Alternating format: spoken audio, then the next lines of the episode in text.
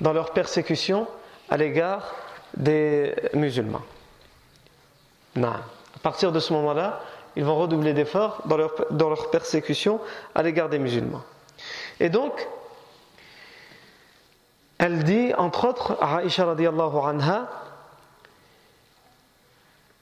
ils vont persécuter encore plus et ils vont, les musulmans de la Mecque, entendre ce qu'ils n'ont jamais entendu encore jusque-là comme insulte et comme euh, ils vont voir ce qu'ils n'ont jamais vu jusqu'à ce moment-là comme torture. Nous, on a déjà expliqué comment elles étaient dures les persécutions, comment elles étaient dures les insultes, comment il était dur le harcèlement et physique et moral à l'encontre des musulmans de la Mecque. Mais Aïcha anha, pour nous pour nous donner une idée des, des, mois qui vont précéder, les semaines qui vont précéder Al-Hijra, elle dit ils vont, les musulmans, goûter à ce moment-là et entendre ce qu'ils n'avaient jamais entendu et ce à quoi ils n'ont jamais goûté avant ça, c'est-à-dire pendant les 13 années de la période mécoise. Et les idolâtres de la Mecque surveillent à travers les familles, à travers les tribus, chaque personne dont ils savent qu'il est musulman, ils les surveillent pour être sûrs qu'ils ne puissent, qu'ils ne prennent pas la décision de quitter la Mecque et de, se rendre à la Yathrib, à Médine. Parce que s'ils s'en rendent compte, évidemment, ils l'en empêchent manu militari.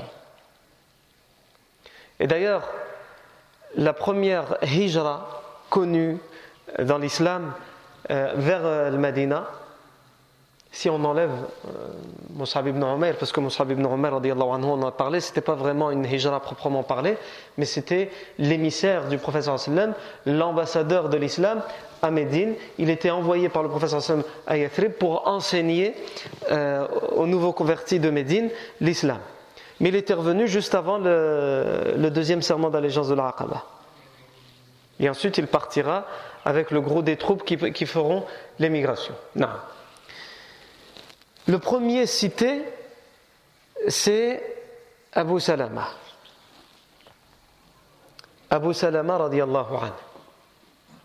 D'ailleurs, selon Ibn Ishaq, Abu Salama radiallahu anhu a fait l'immigration vers Yathrib, vers Médine, une année avant le serment d'allégeance de l'Aqaba. Il l'a fait une année avant le serment d'allégeance de l'Aqaba.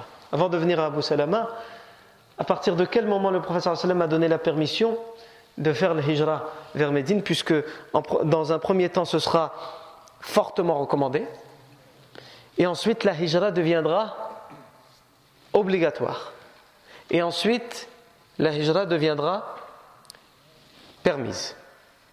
Elle sera simplement permise. Mais ce sera aussi au cas par cas, puisqu'il peut y avoir des situations où la hijra devient obligatoire à notre époque. Elle peut être dans certains cas interdite. Elle peut être dans certains cas recommandée, déconseillée, permise. C'est en fonction de la situation dans laquelle on se trouve. On parlera de tout ça, Inch'Allah, des, différentes situations de hijra, a du statut que la hijra peut avoir, lorsqu'on terminera de parler de ce gros chapitre de l'hijra, et lorsqu'on tirera toutes les leçons, toutes les leçons qui a tirées de l'hijra le prophète sallam,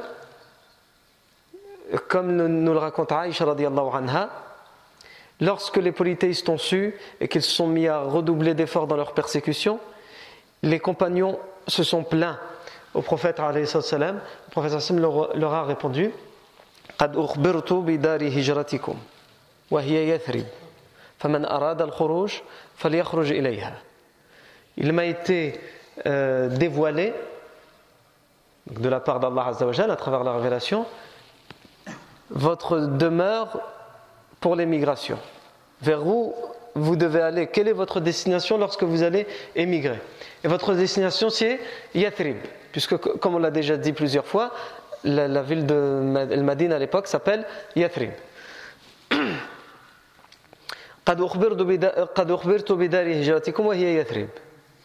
J'ai été informé de votre demeure de, la hijra et c'est Yathrib.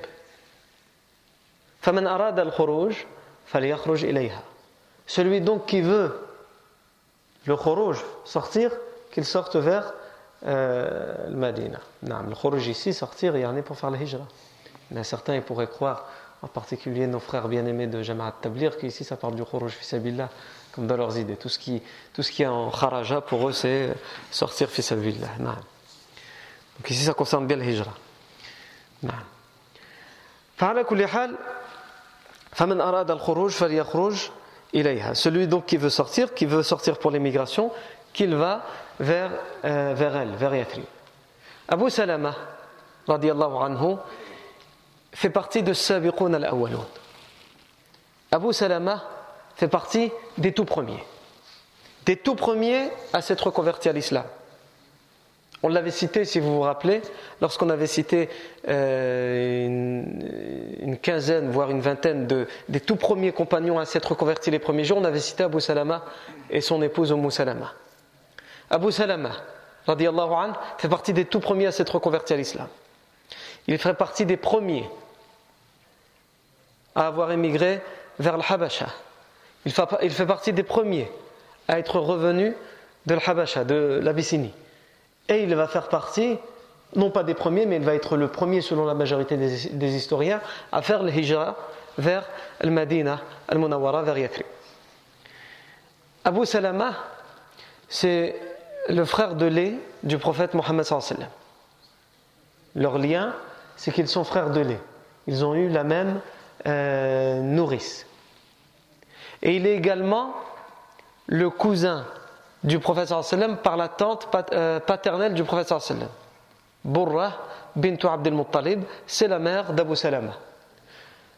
Abu Salama appartient à la tribu des Bani euh, Asad. Abu Salama, radiallahu anhu, fait aussi partie des familles qui seront le plus persécutées euh, dans la période mécoise. La famille d'Abu Salama va faire partie des familles qui ont été le plus persécutées. À un tel point que son épouse, Umm Salama, radiallahu anha, dira ما رأيت أهل بيت في الإسلام أصابهم ما أصاب آل أبي سلمة ما رأيت آل بيت في الإسلام أصابهم ما أصاب آل أبي سلمة Je n'ai pas vu une famille dans l'islam qui ait été atteinte, c'est-à-dire de persécution, de torture, de nuisance, comme la famille d'Abu Salama, elle parle de, de, sa famille, de la famille de son mari, ont été atteints. Non. Donc la famille d'Abu Salama, avec la famille de Yassir, dont on a déjà parlé, sont les familles sont les familles qui sont les plus connues pour avoir été le plus persécutées, le plus torturées dans la période mécoise. C'est d'ailleurs pour cela que Abu Salama va être euh, contraint à l'émigration vers le Habasha. Mais il va revenir très vite de Habasha lorsqu'il va y avoir la fameuse fausse rumeur, on en avait parlé, où il y a une rumeur qui va arriver jusqu'à Habasha, jusqu'en Abyssinie, qui prétendra que les gens de la Mecque se sont convertis à l'islam. Et donc un grand groupe des migrants qui étaient partis pour l'Abyssinie, pour le Habasha, ils vont revenir. Et sur la route, ils vont se rendre compte que, c'était une, que la rumeur était mensongère. Et donc la plupart vont repartir, ils ne vont pas revenir à la Mecque, ils vont repartir pour la Habasha, mais Abu Salama, il va considérer que puisqu'il a fait une grande partie du chemin, qu'il termine pour la Mecque. Et donc les persécutions vont continuer pour lui et pour son épouse.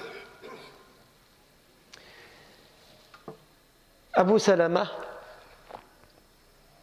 euh, mourra, on aura probablement l'occasion d'en reparler, il mourra des suites de ses blessures de la bataille de Uhud, puisqu'il va, participer à la bataille de Badr, il va participer à la bataille de Uhud, il va être gravement blessé à la bataille de Uhud, et il va mourir des suites de ses blessures. On parle à présent de Salama, puisque lorsqu'on dit qu'Abu Salama va être le premier à émigrer, son épouse va le suivre, on va parler des détails de cette émigration. Qui est son épouse? Umm Salama Radiallahu anha son, son, Salama, euh, c'est son surnom. Son véritable nom, c'est Hind bintu euh, Abi Umayya, qui va devenir une des épouses du prophète Mohammed. Donc c'est une de nos mères, une des mères des croyants. Umm Salama radiallahu anha est donc à cette période-là mariée à Abu Salama et elle va faire l'émigration avec lui en Abyssinie, Al-Habasha, l'Éthiopie actuelle. Elle va revenir avec lui. Et ensuite, plus tard, lorsque son époux décédera, elle se mariera avec le prophète sallam. D'ailleurs, à ce sujet-là, euh, on sait que lorsque son mari va décéder, que le prophète sallam viendra, euh, je mets des guillemets, présenter les condoléances, et en faire les invocations que les musulmans font pour les personnes qui sont touchées par un malheur. Lorsque le prophète sallam viendra, et Umm Salama anha, va demander au prophète sallam que dois-je dire dans une situation comme celle-ci? Elle a perdu son mari qu'elle considère pour elle comme le meilleur mari qu'elle puisse avoir. D'ailleurs, euh, une version nous dit que euh, alors qu'Abu Salama anhu était encore vivant, euh, Salama va lui dire le professeur Hassan nous a dit que, ce, que quand un couple vit ensemble sur terre, lorsque l'un des deux décède, la dernière épouse connue pour, euh, le, mari, se retrouvera avec son mari si tous les deux font partie des gens du paradis. C'est-à-dire que quand, une, femme, son mari décède, si elle se remarie, avec lequel de ses maris, si elle a eu plusieurs maris pendant sa vie parce qu'elle a été veuve plusieurs fois, avec lequel de ses maris elle se retrouvera au paradis si elle fait elle et elle et son mari partie des gens du paradis, c'est avec le dernier. Et donc elle va dire à son mari, Abu Salama, faisons-nous la promesse que ni moi ni toi nous nous remarions si l'un d'entre nous meurt avant l'autre. Son mari Abu Salama anhu, va lui dire Est-ce que tu acceptes de m'obéir Elle va dire Bien sûr. Non, elle va dire bien sûr parce que c'est les femmes de l'époque. Hein. Elle va dire bien sûr. Abu Salama va lui dire Eh bien, si je meurs avant toi, marie-toi. Et il va se lever ses mains au ciel et il va, dire Allahumma zawij umma salam alors qu'il est encore vivant, il ne sait pas si c'est lui qui va mourir avant elle. Mais pour lui montrer que vraiment lui ça lui fait rien, rien marie-toi et qu'il veut vraiment le meilleur pour sa femme. Et c'est pour ça qu'Umm Salama elle aimait tant son mari Abu Salama et qu'elle le considérait comme le meilleur mari qu'elle puisse avoir. Il va dire de son vivant à son épouse Ô oh mon Seigneur, Allahumma zawij umma salama rajulan yu'viha. Ô mon Seigneur, si je meurs avant Umm Salama, permets-lui de se marier avec un homme meilleur que moi avec un homme meilleur que moi, qui ne lui fera aucun tort et qui ne le rendra jamais triste. Non. Lorsque Abu Salama va décéder, que le professeur Hassan va venir chez Abu Salama, elle va dire Que dois-je dire dans une situation comme celle-ci? J'ai tout perdu. Elle considère qu'elle a tout perdu. Une grande épreuve s'est abattue sur moi aujourd'hui. Non. Parce qu'elle considère, comme on l'a dit, qu'elle a perdu le, meilleur des maris qu'elle puisse avoir. Non. C'est pas comme aujourd'hui. Non. Aujourd'hui, la plupart n'attendent que ça, que le mari décède ou que l'épouse décède pour pouvoir passer à autre chose. Malheureusement. Pourquoi? On ne met pas en application les préceptes de notre religion. Abu Salama anhu, il a mis en application le, simple verset, ou plutôt la partie de verset du Coran qui dit y agissait envers elles, c'est-à-dire envers les épouses, de la bienfaisance, de la bienveillance. Et ça lui a fait gagner cette admiration et cet amour de la part de son épouse. Donc, euh, le prophète sallam va lui dire Quli inna lillah wa inna ilayhi raji'un dit nous sommes, nous, sommes à Allah et c'est de lui que nous venons. Nous venons d'Allah et, nous retournons vers Allah. Et dit cette invocation Allahumma ajirni fi musibati وأخلف لي وأخلف لي خيرا منها euh, Oh mon Seigneur, récompense-moi dans mon, dans mon épreuve, c'est-à-dire transforme cette épreuve en une récompense pour moi. Et change-la en quelque chose de mieux. Si j'ai perdu quelque chose, j'ai une épreuve parce que j'ai perdu quelque chose d'important, auquel je tenais tant, change-le en mieux. Umm Salama anha, elle va dire lorsque le professeur Sam m'a dit ça, je me suis dit mais qui est mieux qu'Abu Salama? Mais comme c'est le professeur Sam qui le dit et qu'elle croit au professeur Sallam, elle dit tout de même cette invocation avec sincérité. Parce qu'elle croit évidemment au parole du professeur Sallam. Mais à ce moment-là, avec sa façon de raisonner selon ce qu'elle a vu de son mari, elle ne voit pas qui. Parce qu'elle a mille lieux de s'imaginer qu'elle va devenir l'épouse du professeur Sallam. Et lorsque sa période de viduité, sa période de Idda se terminera, euh, elle sera demandée en mariage par le prophète sallam et elle acceptera et là elle comprendra euh, l'invocation qu'elle a faite qui est meilleur que, que, son mari Abu Salama et elle comprendra aussi l'invocation, que son époux avait faite de, euh, son vivant. Non. Umm Salama anha, et c'est important pour comprendre aussi ce qu'on va raconter euh, sur son émigration. Son père, comme on a dit, Abu Umayya, qui était aussi surnommé Zadur Rakb. Zadur Rakb, ça veut dire, si on traduit littéralement, les provisions de la caravane. Les provisions de la caravane. La caravane, euh, c'est pas la caravane des gitans ou la des roms. Hein? Non. Reste avec moi. Tu commences à, ton esprit part là-bas du côté des Roms ou là des Gitans.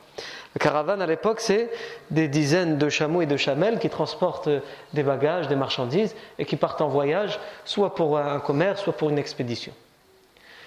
Et lui, on l'appelait Zadur Rakb parce que lorsqu'il était dans un voyage dans une caravane, personne ne ramenait de provisions avec lui. Parce qu'il était tellement généreux, le père d'Abu Salama, qu'on l'a surnommé Zadur Rakb, il euh, disait les provisions du voyage sont à ma charge. Donc personne ne s'occupait de ramener ce qu'il allait, euh, ce qu'il allait avoir besoin pour le voyage, pour l'aller, pour le retour. Lui, il payait tout ce qu'il fallait. Pour tout le monde. Non. Et donc on l'a surnommé. On l'a surnommé Zadur Rakb. Les provisions de la caravane. Et un Rakb en arabe, c'est une caravane. Ce n'est pas un seul chameau ou quelques chameaux, c'est plusieurs. Donc on l'a surnommé les provisions de la caravane. Et ça, c'est important de le savoir pour la suite. Donc Abu Salama, comme on a dit, selon la plupart des historiens, va euh, faire l'émigration une année avant le deuxième serment d'allégeance de l'Aqaba. Donc ce qu'on va raconter là, c'est-à-dire l'émigration d'Abu Salama, comme à notre habitude, on essaye de dire quelles sont les, sources, est-ce qu'elles elles ont été authentifiées ou non. La hijra d'Abu Salama, elle a été rapportée par Ibn Ishaq euh, dans son livre. Et comme on a dit, Ibn Ishaq a été controversé, ça on l'a déjà dit à plusieurs reprises, parce qu'il a été accusé de ce qu'on appelle tadlis, c'est-à-dire de dire selon un tel, sans que lui forcément l'ait entendu directement de cette personne. Cependant, comme on l'a déjà expliqué, euh, selon les spécialistes des narrations, lorsque Ibn Ishaq euh, lorsqu'il stipule clairement de qui il a entendu et de qui, qui lui a dit la narration, et que cette personne-là, dont il stipule clairement, on sait qu'il a, qu'il a, été son contemporain, qu'il a même été un de, ses, un de, ses, professeurs, donc il a vraiment entendu de lui, là, on peut euh, prendre en compte cette chaîne de transmission à condition évidemment que tous les narrateurs dedans remplissent toutes les conditions qu'il faut remplir. Et ici, cette histoire, ce récit de la hijra d'Abu Salama fait partie de ces euh, récits où euh, Ibn Ishaq stipule clairement de qui il a entendu. Donc il n'y a pas de problème. Sauf un. C'est que dans cette narration, il y a un homme, euh, il y a un homme qui s'appelle Salamat ibn Abdullah, qui lui, selon euh, certains spécialistes du hadith, il a été authentifié, selon d'autres, il a été affaibli. Mais il n'y a que lui, entre guillemets, qui pourrait poser problème. Donc ici, il ne posera pas de problème parce que Ibn Hibban l'a considéré parmi les fiqat, parmi les gens dignes de confiance. Ibn Hajar al-Asqalani euh, a parlé de lui en disant que c'était quelqu'un de maqboul, d'acceptable. Il a même dit, Ibn Hajar al-Asqalani, qu'un grand euh, nombre de spécialistes du hadith prenaient de lui, acceptaient ses narrations. Et donc, la majorité des spécialistes du hadith considèrent que lorsque ce n'est lui ce n'est que lui dans une chaîne de transmission qui pourrait éventuellement poser problème, ce n'est pas suffisant pour rendre la narration faible. On ne la rendra pas totalement authentique, on dira qu'elle est Hassan, donc elle est largement acceptable et on peut l'utiliser. Et ici, c'est le cas de ce récit. Qu'est-ce que ce récit nous dit? Il nous dit que Abu Salama, n'en pouvant plus des tortures et des persécutions euh, à la Mecque, va prendre la décision de faire l'émigration, alors qu'il en avait déjà fait une, comme on l'a dit, Al-Habasha, en Abyssinie, même s'il était revenu. Donc il va prendre sa monture. Il va, il va prendre son épouse, Umm Salama, et son fils, Salama, qui est encore euh, un bébé à, à cette époque-là. Il vient de naître. Et il va prendre la décision de partir. Il va quitter sa demeure sur son chameau, et sa famille à lui, et sa famille à elle le savent. Et sa famille à elle et sa famille à lui sont pour la plupart à cette époque-là euh, des polythéistes. Non. Donc, tout d'abord, il y a la belle famille d'Abu Salama, c'est-à-dire la famille d'Abu Salama qui vont venir s'interposer. Et ils vont lui dire à Abu Salama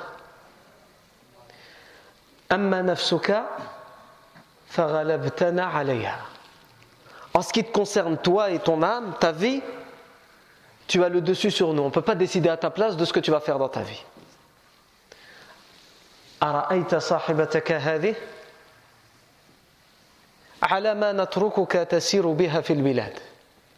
Quant à ta compagne, ton épouse, elle nous appartient, c'est notre fille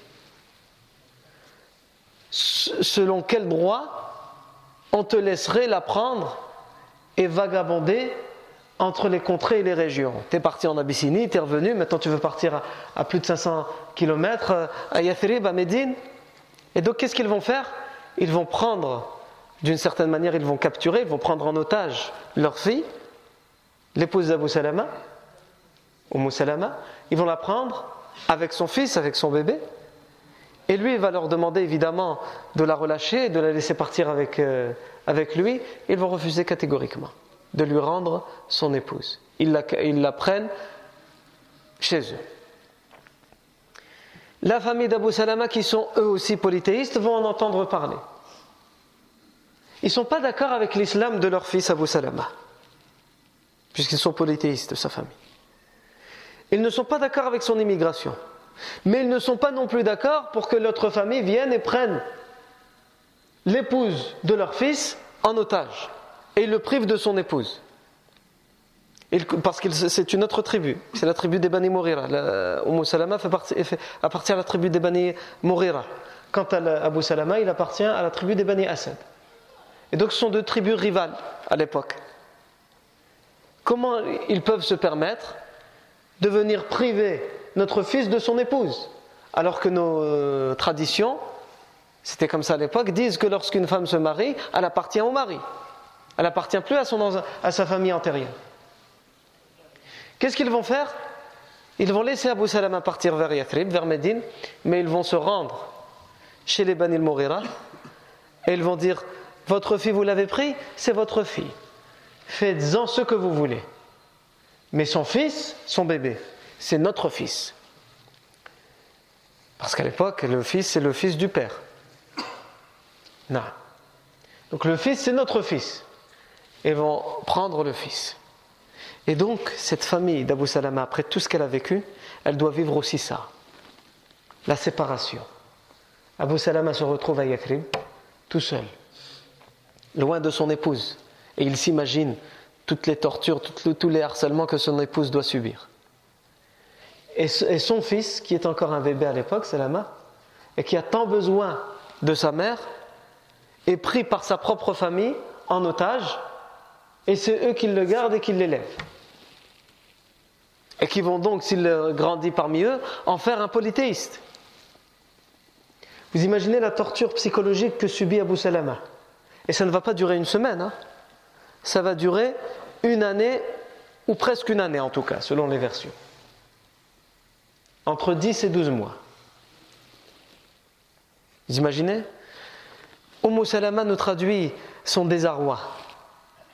Elle nous dit فَكُنْتُ كُلَّ غَدَاتٍ أَخْرُجُ إلى الأبطح فأجلس فما أزال أبكي حتى أمسي وذلك سنة أو قريبا من ذلك tous les matins, elle dit tous les matins je sortais. Et j'allais m'asseoir du côté de l'Abtah, un endroit connu à la périphérie de la Mecque.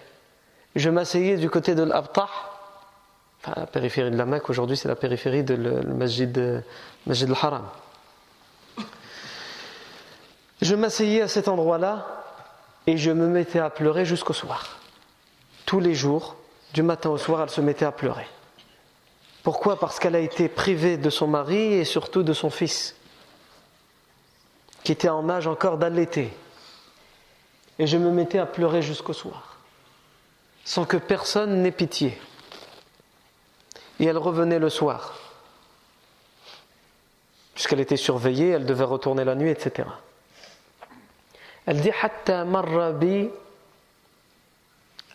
rajulun min bani ammi jusqu'à ce qu'un homme parmi, les, parmi les fils de mes oncles, donc parmi les Bani Mourira, est venu me voir, puisque Abu Salama, comme on a dit, elle fait partie des Bani Mourira. Ben, ça veut dire quoi? Ça veut dire que parmi, ses, parmi les, ses, cousins, il y a euh, Khalid.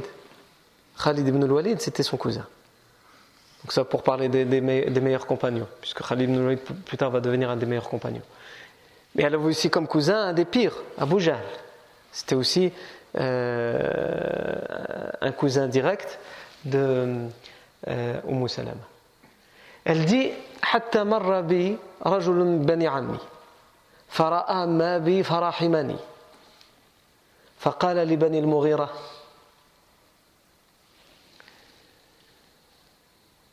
ألا تخرجون هذه المسكينة؟ فرقتم بينها وبين زوجها وبين ولدها. Jusqu'à ce qu'un de mes cousins me voie dans cette situation. Au bout d'une année, elle dit, au bout d'une année, hein, c'est pas tout de suite, au bout d'une année ou presque une année, pendant des mois, pendant des semaines, pendant chaque jour, elle sortait à cet endroit-là, elle se mettait à pleurer à chaudes larmes toute la journée, en pensant à son bébé, en pensant à son mari, en pensant à sa situation. Elle dit, un de mes cousins est passé et m'a vu dans cette situation, il est parti voir les Bani Mourira, et il a dit, est-ce que ça suffit pas là?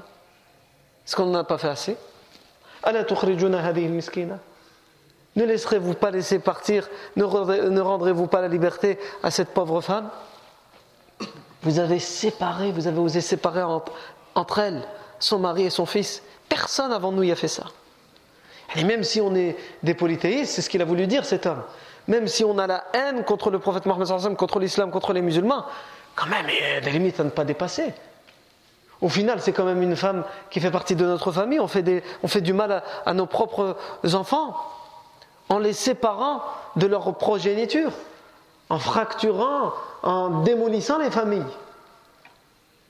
Et donc, de toute façon, ils vont finir par céder grâce à, ces paroles, mais surtout parce qu'ils ont vu que de toute façon, au bout d'une année, Abu Salama n'est pas revenu, puisqu'ils avaient, ils avaient fait ça comme pression pour qu'Abu Salama revienne et qu'il puisse le torturer à la Mecque et qu'il le garde à la Mecque. Mais Abu Salama n'est pas revenu le bébé n'a pas été rendu et leur fille n'a pas, renié sa foi. Donc ils ont, vu que ça ne servait à rien. Et donc ils vont lui dire Rejoins ton mari si tu le veux. Évidemment, c'est ce qu'elle veut faire, mais elle ne peut pas le faire sans son enfant, sans son bébé. Donc elle va chez les Bani Assad et elle leur dit J'ai retrouvé ma liberté, rendez-moi mon fils. Et là, ils lui rendent son fils, puisque eux, s'ils avaient pris le fils, c'est parce qu'ils avaient euh, pris, euh, ils avaient ils avaient privé leur fils, Abu Salama, de son épouse. Vont lui rendre son enfant, elle va dire J'ai pris mon enfant et je l'ai serré contre ma poitrine. Après une année, elle n'a pas vu son fils. Hein. Parce que quand on dit qu'elle a été privée, elle a vraiment été privée. Hein. Elle n'avait pas le droit de le voir. C'était pas simplement il vivait de l'autre côté, de temps en temps elle avait euh, un droit de visite ou là. Non, non, non, elle n'avait pas le droit de le voir, de l'entendre pleurer, de l'entendre rire, de le voir grandir pendant tous ces mois. Elle, dit Je l'ai pris, je l'ai serré contre mes, bras. Et elle a tellement subi, elle a, hâte d'une seule chose c'est de retrouver son mari. Et surtout, elle craint une chose c'est qu'il change d'avis. Et donc elle ne, elle ne cherche pas à comprendre. Sans rien, sans monture, à pied, elle prend son bébé et elle quitte la Mecque en direction du nord pour aller vers Yathrib. Elle ne connaît la route, elle ne connaît rien, elle ne prend aucune provision, elle part. Aïwa. D'ailleurs, c'est ici que les fuqaha ouvrent une parenthèse, euh, en particulier les fuqaha qui euh, autorisent la femme à faire un long voyage sans mahram à condition que le voyage soit sécurisé avec un groupe de femmes, etc. Parmi les dalils qu'ils utilisent, c'est celui-ci c'est que Umm Salama a fait le hijra hein, euh, sans aucun mahram. Elle va pas, finalement, elle ne va pas faire euh, le voyage toute seule, on va l'expliquer, mais ils utilisent ce dalil. Non. Mais d'autres savants disent que ce dalil n'est à utiliser que dans certains cas, c'est-à-dire tous les savants sont unanimes pour dire que la femme n'a pas besoin de mahram dans les voyages. Quand elle rejoint sa famille, quand c'est pour faire le hijra, pour partir d'un pays où elle est sous pression euh, pour sa religion, pour rejoindre un, pays où elle sera libre dans sa religion, là, il n'y a plus de condition de mahram pour voyager. Comme c'était le cas pour Umm Salama. Elle est dans une situation où elle, est sous pression, etc. Elle ne va pas encore chercher un mahram. Évidemment, c'est mieux pour sécuriser son voyage, mais si euh, il n'y en a pas et c'est trop compliqué, qu'elle y aille. Parce que ce qui compte à ce moment-là, par-dessus tout, c'est qu'elle soit, qu'elle retrouve son refuge et euh, qu'elle retrouve un asile. Donc, Umm Salama arrive à Tan'im, la périphérie de la Mecque, mais aujourd'hui, la, Mecque s'est tellement agrandie que euh, c'est aussi dans la Mecque, Tan'im. Et ici, un homme qui s'appelle Uthman ibn Talha, qui est fatigué, qui est sale, plein de poussière parce qu'il revient d'un long voyage c'est par là, par Tan'im, que les gens qui partent vers le nord pour un voyage, ils passent par Tan'im, et ceux qui reviennent d'un voyage, ils passent par Tan'im.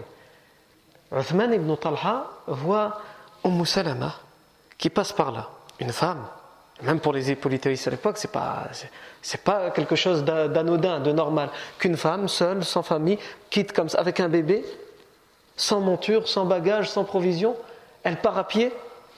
Vers où elle va? C'est le chemin des voyageurs, ceux qui partent pour un long voyage. Donc Uthman ibn, Talha, il est intrigué. Et lorsqu'il s'approche, il reconnaît cette femme. Non pas parce qu'il la connaît, mais parce qu'il sait, elle est la fille de qui? Elle est la fille de Zadur Lui, il connaissait Zadur qui était quelqu'un, comme on l'a dit, qui, euh, dans les voyages, il disait toutes les provisions, de tous les voyageurs, c'est pour moi. Donc il voit, il voit qui? Il voit la fille de Zadrak. Et il lui dit Awama ahad D'abord, il lui pose la question Il a aina turidi Elle dit khuruj je sors, je veux sortir pour rejoindre mon mari qui était à Yathrib. Plus précisément à Quba, il s'était installé à Quba. Et elle va lui dire Il n'y a personne avec moi parmi la création d'Allah. Il n'y a personne avec moi, je suis seul. Il va lui dire Il n'y a vraiment personne avec toi? Elle va lui dire personne. Illallah. Elle va dire la.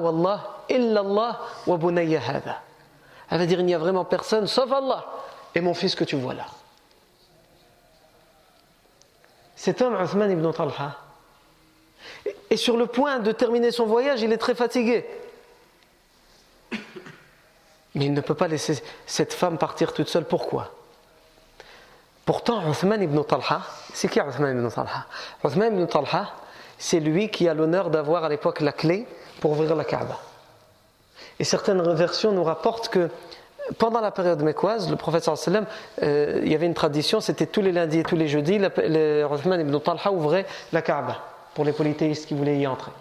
Elle n'était ouverte que le lundi, les lundis et les jeudis. Uthman ibn Talha ouvrait, c'est lui qui, à lui que revenait cet honneur, à sa famille, la, tribu des Bani Shaiba. C'est toujours le cas aujourd'hui, c'est les Bani Shaiba qui ont cet honneur. Uthman ibn Talha ouvrait la Kaaba le lundi et le jeudi. Et certaines versions rapportent que le professeur sallam a voulu entrer. Quand ibn Talha, qui était fermement hostile au professeur sallam et à l'islam, va lui refuser l'entrée. Il va lui refuser l'entrée. Le professeur sallam va lui dire Fais attention. Il se peut qu'un jour la clé que tu as soit entre mes mains. Ne crois pas que la situation dans laquelle tu es, c'est une situation éternelle. Il se peut qu'un jour la, clé que tu as se retrouve entre mes mains. Il va lui répondre, tellement il est hostile à l'islam et aux musulmans à cette époque-là, Uthman ibn Talha, puisque plus tard il se convertira à l'islam, il va lui répondre Ce jour-là, l'enceinte de la terre me sera plus préférable à sa surface. C'est-à-dire, je préférerais être mort plutôt que de voir ce jour arriver. Et il va lui dire, et ce jour-là, s'il arrive vraiment, c'est que vraiment les Quraysh auront été humiliés. Le Sam va lui répondre, au contraire, ce jour-là, les Quraysh vont connaître l'izza, la puissance. Ils vont être montés sur un piédestal. Et le jour de la libération de la Mecque, Uthman ibn Talha n'est toujours pas musulman. Et c'est lui qui a les clés. Et c'est le jour de la libération de la Mecque qu'il va se convertir à l'islam. Et le professeur Sam va lui demander les clés pour ouvrir la Kaaba et pour détruire les statues et les idoles. Uthman ibn Talha va lui donner la clé. Lorsque le professeur va prendre la clé, je passe les détails parce qu'il va se passer plusieurs choses avant qu'il donne la clé. On aura le temps de le voir lorsqu'on va faire la libération de la Mecque. Le professeur Sam va lui dire Je t'avais pas dit qu'un jour cette clé risquerait de se retrouver entre mes mains?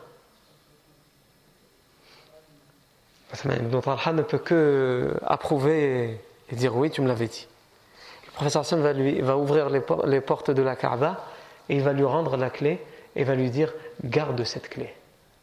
Et cette clé doit rester dans ta famille et chez tes enfants, de père en fils. Et ne vous l'enlèvera que quelqu'un qui est injuste.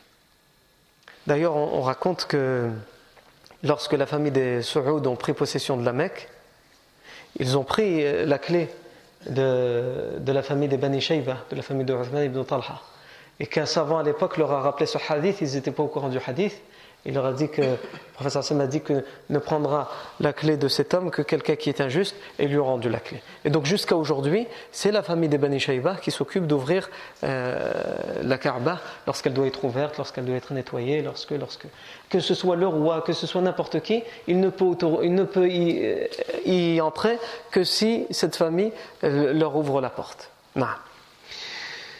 Euh, ibn Talha voit la fille de Zad al-Rakb, Umm Salama, qui sort de la Mecque et qui lui dit qu'elle est toute seule.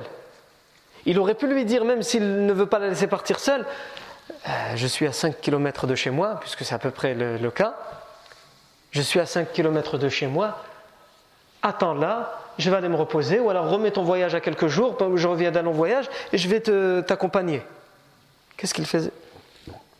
Afwan, euh, ibn Talha, il fait demi-tour. Alors qu'il vient de faire des centaines de kilomètres. Et à l'époque, quand on dit des centaines de kilomètres, ça ne se fait pas en, une heure ou deux heures comme aujourd'hui avec la voiture. Ça se fait en plusieurs jours, en plusieurs semaines. Et que sa famille euh, qu'il avait hâte de rejoindre était, là à quelques kilomètres. Il prend. Pourquoi? Parce que lui, il se rappelle de ça.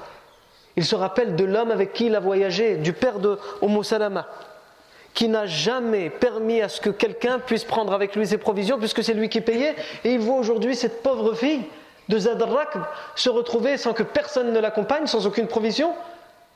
Il a honte. Et donc il prend la monture et il la tire.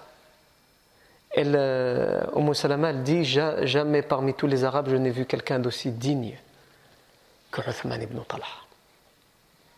D'aussi intègre et d'aussi honnête que lui. Comme compagnon, elle va dire. Jamais je n'ai vu un compagnon de route aussi intègre, aussi honnête, aussi loyal et aussi digne que lui. Pourquoi? Parce qu'elle va raconter que lorsqu'ils seront en voyage, il va tirer euh, le chameau et jamais il ne se retournera pour la regarder, pour voir à quoi elle ressemble. C'est un polythéiste à l'époque. Hein? C'est un polythéiste. C'est-à-dire pour lui c'est permis, mais dans son éthique, ça n'est pas permis. Pour nous les musulmans, l'éthique et la religion l'interdisent,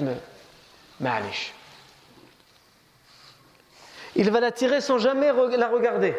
À un tel point qu'elle dit que lorsque ce sera, il voudra faire une pause, il va choisir l'endroit, il va faire asseoir la chamelle et il va s'éloigner en tournant le dos pour ne pas voir Yarni lorsqu'elle va faire les gestes pour descendre de la chamelle, etc. Il s'éloigne. Et lorsqu'il sait qu'elle est descendue de la chamelle, il revient, il prend la chamelle, il l'attache à un arbre. Et il va à un autre arbre, lui, pour euh, s'allonger loin d'elle. Et lorsque l'heure euh, vient pour repartir, il détache la chamelle, il la ramène auprès d'elle, sans la regarder, hein, pour qu'elle, il, la il la chamelle pour qu'elle, se pour qu'elle, pour qu'elle s'assoie sur la chamelle. Lui, il s'éloigne pendant qu'elle se met sur la chamelle. Et ensuite, il revient et il la tire, etc. Et lorsqu'il va arriver devant la ville de Quba, il aurait pu dire à, son époux ou aux musulmans, mais il a un problème avec les musulmans puisqu'il est hostile à l'islam, offrez-moi l'asile, là je suis fatigué, j'ai fait un voyage aller-retour sans m'arrêter, etc. Il va dire à cette femme, Puisque elle, elle ne savait pas, c'est où elle dit juste, il est à Quba. Tout ce que je sais, c'est qu'il est chez les Bani Aouf à Quba. J'en sais pas plus. Il va lui dire,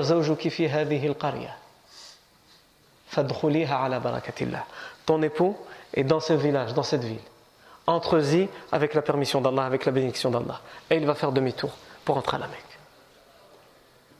Et euh, la plupart des savants disent c'est la cause de, de sa guider, Allah l'a guidé en particulier pour cette raison. Non encore beaucoup de choses à dire sur les prémices de la hijra et sur ces anecdotes où des, compagnons vont tenter de faire la hijra mais ils en seront empêchés. Mais ça, c'est ce qu'on verra, ta'ala, la fois prochaine. Barakallahu fikum pour votre attention. Subhanakallahu bihamdik. Ashhadu an la ilaha illa ant, wa.